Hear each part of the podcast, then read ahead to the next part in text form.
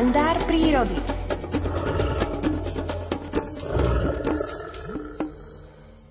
V septembrových dňoch môžete na potulkách prírodou natrafiť na medveďa hnedého nielen v odľahlých lesných zákutiach, ale aj v poraste liesok, celkom blízko za dedinou či mestom.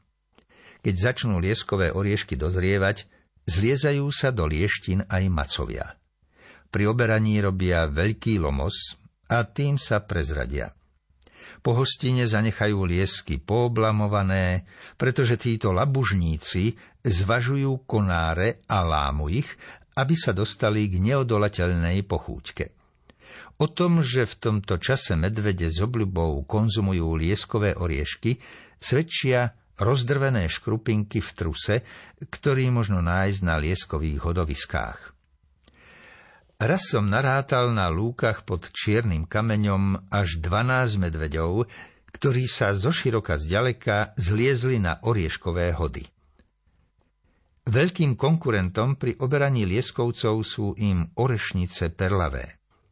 Tie sa na medvede hnevajú najmä preto, lebo im pooblamujú liesky. Občas mám vzácnu príležitosť pozorovať, ako rozhnevané orešnice dobiedzajú do maškrtných macov. Nalietavajú na nemotorne vyzerajúcich huňáčov, ktorí si však z útokov orešníc nerobia ťažkú hlavu. Pokojne olamujú konáre a chrúmajú oriešky, hoci im okolo hlav poletujú orešnice.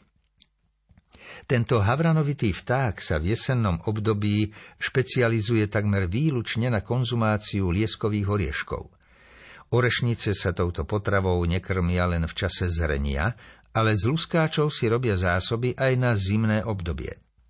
Oriešky si ukrývajú pod staré pne, koreňové nábehy stromov, skaly či machové vankúše. V čase tvrdze dokážu nájsť skrýše aj pod hrubou vrstvou snehu. Skryté komórky však usilovným orešniciam zavše vyrabujú ryšavky. Tieto drobné zemné lesné cicavce si tiež rady pomaškrtia na orieškoch. No a keď sa podarí po jarnom prebudení vysnoriť zásoby oršnice perlavej nejakému vypôstenému macovi, sotva jej zostane niečo v komórke.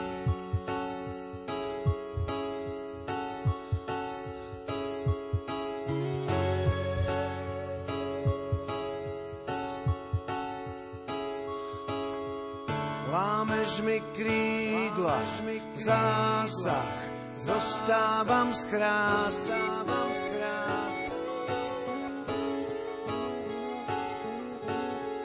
Prekliatej diálke, miesto má každý z nás.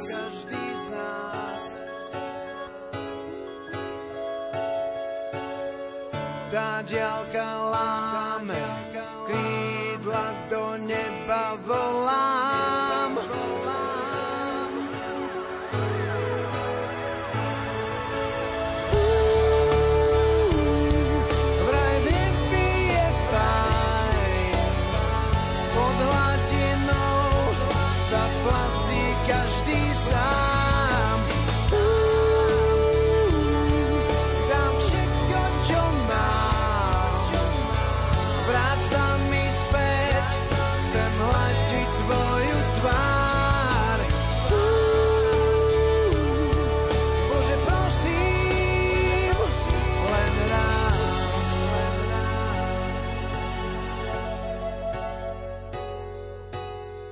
Do duší vchádza náhle prekliatý chlad.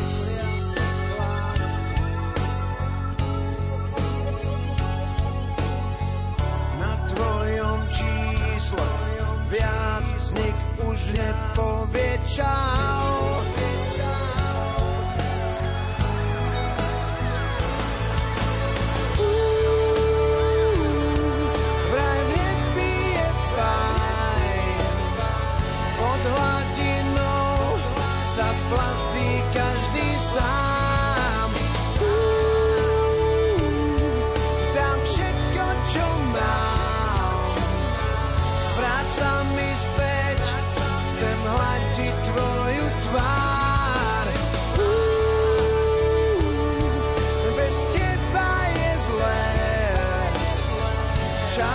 sa stať a v duši všetko vie.